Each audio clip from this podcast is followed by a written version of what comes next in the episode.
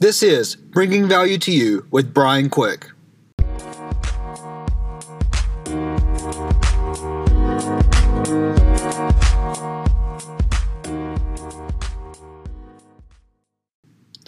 Well, thank you again for joining me for another episode of Bringing Value to You with Brian Quick. It's going to sound a little weird today. I'm actually in my vehicle. I've been traveling, and so I'm actually here in my vehicle recording this episode today. So, um, yeah, and doing a little bit of tweaking here, but I'm in my car. I'm not in the studio where I'm usually recording it. So, here we go. So I am super, super, super grateful for everyone who is sharing on social media and also leaving a review. It makes a huge difference. So thank you for helping me get the word out.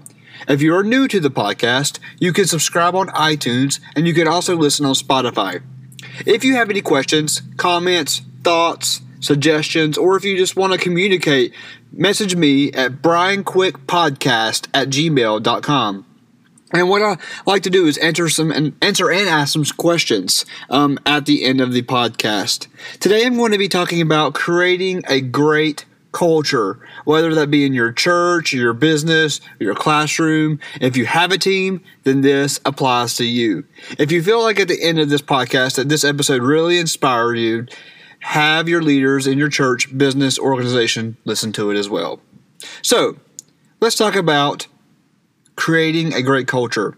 The first step in the process of creating a great culture is defining your culture. Defining your culture. Why do you want to start with this? Well, if you do not define your culture, your culture will define you. It will define who you are. You do not want that to control you. The first question you should ask yourself is what kind of church or team do I want to be a part of myself? This is not what someone else told you, um, what they think that you should be doing, or what the kind of culture they think you should create, or what kind of culture they sh- that you should create because you're so great at that what you decide. Okay? It's also not something that you should look and see someone else uh, as a culture that they created because whether or not that worked for them doesn't mean it's going to work or not work for you. Just because it doesn't work for them doesn't mean it will work for you. There is a direct translation from leadership to a team when a solid culture is defined. It is proven over and over and over again that when a culture is defined and transparent, that growth happens at a much much faster rate. And not only that, but it is sustainable and organic growth. That's what we all want, right? Organic and sustainable growth. You see, there's a big difference between establishing a def- definite culture versus allowing the culture to develop by itself. Okay. If there is too much control, then you hinder the opportunity for your team to grow and give their own gifts to the church or company that they have. But if you give too little, you create an out of control platform that could be very dangerous. So there's that fine line there.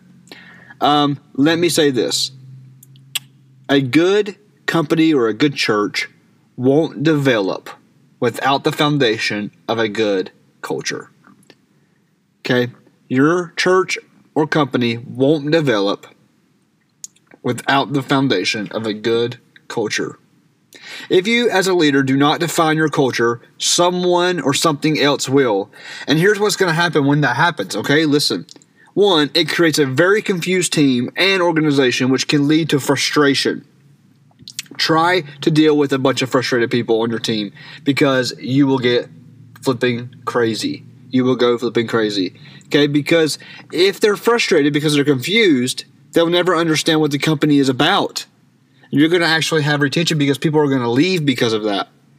Everyone has to be on the same page. I read this from Forbes. A study from IBM confirms that organizational integrity, alongside a clear sense of belonging and purpose, is critical to a positive employee experience. Your culture has to be complete all the way, all the way around from the mission statement to the everyday practices. Trust me, guys, people are smart. They will figure out if your company or church is the real deal or a bunch of talk. Here's the deal. Uh, ultimately, if you do not establish a defined culture in your organization or church, it will develop no matter what. It's going to grow. Okay, that culture is going to grow no matter what. If that happens, it is out of your control, and that is a very bad thing, and it will affect everything from your teams to your congregation or customers. Your team will follow the people who come off more assertive or confident, and they will be speaking their interpretation that they have on the culture. Does that make sense? A lack of definite culture also means that someone of lesser status will be setting your core values and behaviors. And how does that make you feel? So, which honestly could end up being like a virus that spreads. Because if that person of lesser value doesn't appreciate you, imagine what they could spread about you. Okay, so eventually productivity and growth will be affected also because your teams will be confused and wondering, and wondering is exhausting. So, step number two after defining your culture, step number two, you must communicate the culture. You must communicate the culture. Once it is now clear on your conscience and you know that the definite culture that you want to create, it's now time to take it to the people. The best way to communicate culture is to embody it. You must be it, represent it every single day, be an example of it. However, you must talk about it as well. Talk about it in meetings and amongst your core team. Hear me on this. You cannot over communicate your culture enough. When you are sick of talking about it, it is probably just now starting to take root in your team and employees. You also have to realize that your culture is constantly being developed and refined, and therefore will always need to be in front of your team. So communicate it, talk about it, be it. Communicate it, talk about it, be it. You can always tell if you're communicating the culture correctly, if your team is actually um, about to communicate the experience to them. When you commun- when communicating culture, you're really communicating purpose and values, not rules. Guys, rules exist when good principles don't. Rules exist when good principles don't. You must be clear on your definite culture. Ask yourself this question what makes your culture unique? Step three after you have one, def- defined your culture, two, you communicated your culture. Now, three, you have to encourage your culture. You have to encourage, encourage the culture. Now that you have defined it and communicated, okay, that culture that you wanted to create, you have to start setting examples of the culture in action and continue to encourage it daily. We all love encouragement, right? No one can get enough of encouragement. Do not keep positive thoughts to yourself. Okay, especially when you see someone executing in a culture in the positive way, approach them, or if you can't approach them, if you can't approach them, send them an email or a text message. It costs very little to encourage someone, guys, but it's so simple and can be very, very powerful. Here are four ways you can encourage the culture. One, have select areas at your location that reminds and affirms why they are there. And also have like motivational quotes and post on what you have done to be better in the world. What are they doing? Why are they there? Why are they there? Two, take your team out to dinner or lunch from time to time, or have coffee with your team. Is you know, and simply just ask about how they are doing. How are they doing? Um, number six, invest in your team sorry, number uh, three, invest in your team on a leadership standpoint. Invest in who they want to be. When they feel like everything is not about you, but you have the best interest in them, they're going to respond well to you. Okay? And number four, have your teams collaborate. Collaboration is a great way to build community, and community is a huge team booster in morale. Now, after we've done those three things, let's talk about number four. You must reward your culture.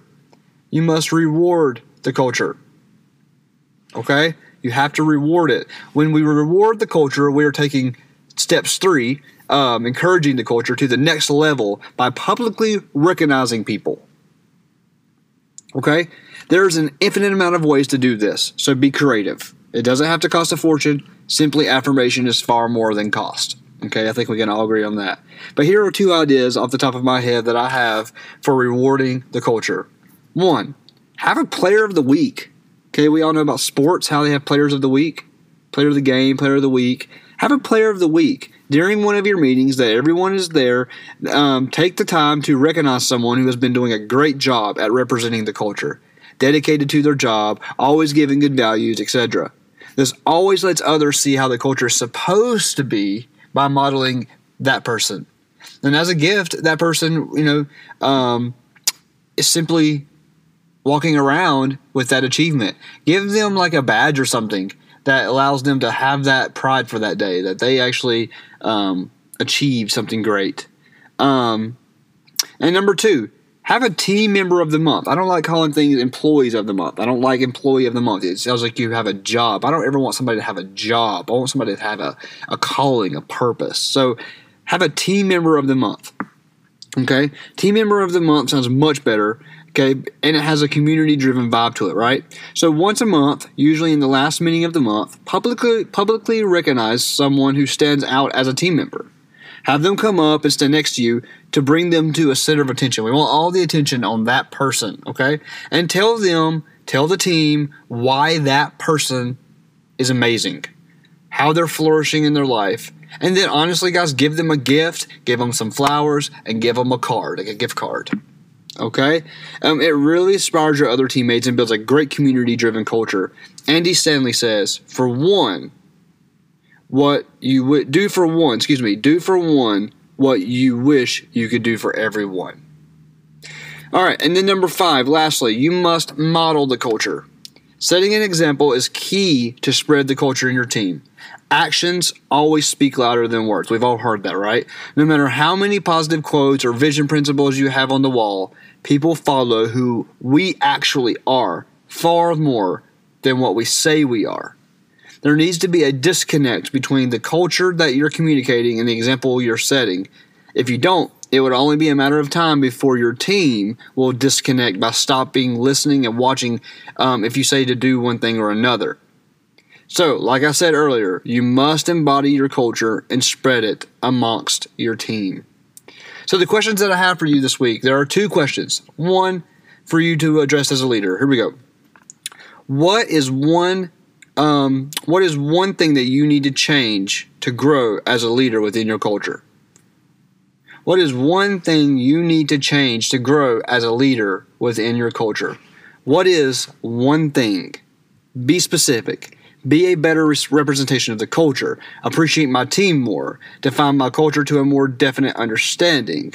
Be a better be better at communicating the culture. Be a better encourager be more team driven versus self driven when it comes to the culture of my team. Whatever it is, pick one thing and pick a thing once only. One thing you need to change as a leader within your culture. And number two, what specific actions will you take this week to challenge yourself to spread the culture you have designed? Listen carefully.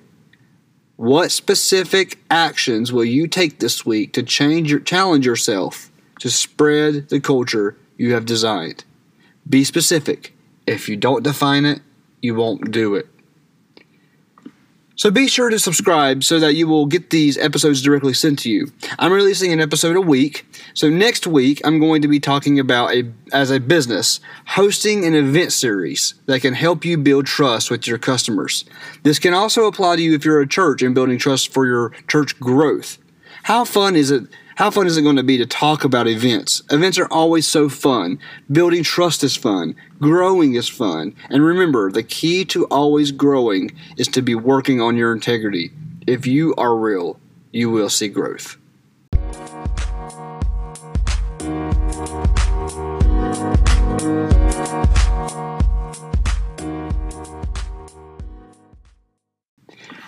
Thanks again for joining me today here on Bringing Value to You with Brian Quick. For, for additional information on this podcast, if you have questions or you want to talk about bringing me out to your business or church, you can email me at brianquickpodcast at gmail.com. I would love to come and work with you. Investing in, uh, in others is what I love to do. I also want to let you guys know I do a lot on social media. So I would be honored if you would uh, go and follow me on Instagram, Twitter, and Facebook. You can find me by typing in the search bar, The Brian Quick. I post tons of content on leadership, music, drums, worship, and motivational content. And if you have been enjoying this podcast, I would love for you to help me get the word out. All of you have all you have to do is subscribe to the podcast on iTunes, rate review it, and you can help others become inspired and grow in their lives as well. Thanks again for joining me, and I will see you next time right here on Bringing Value to You with Brian Quick.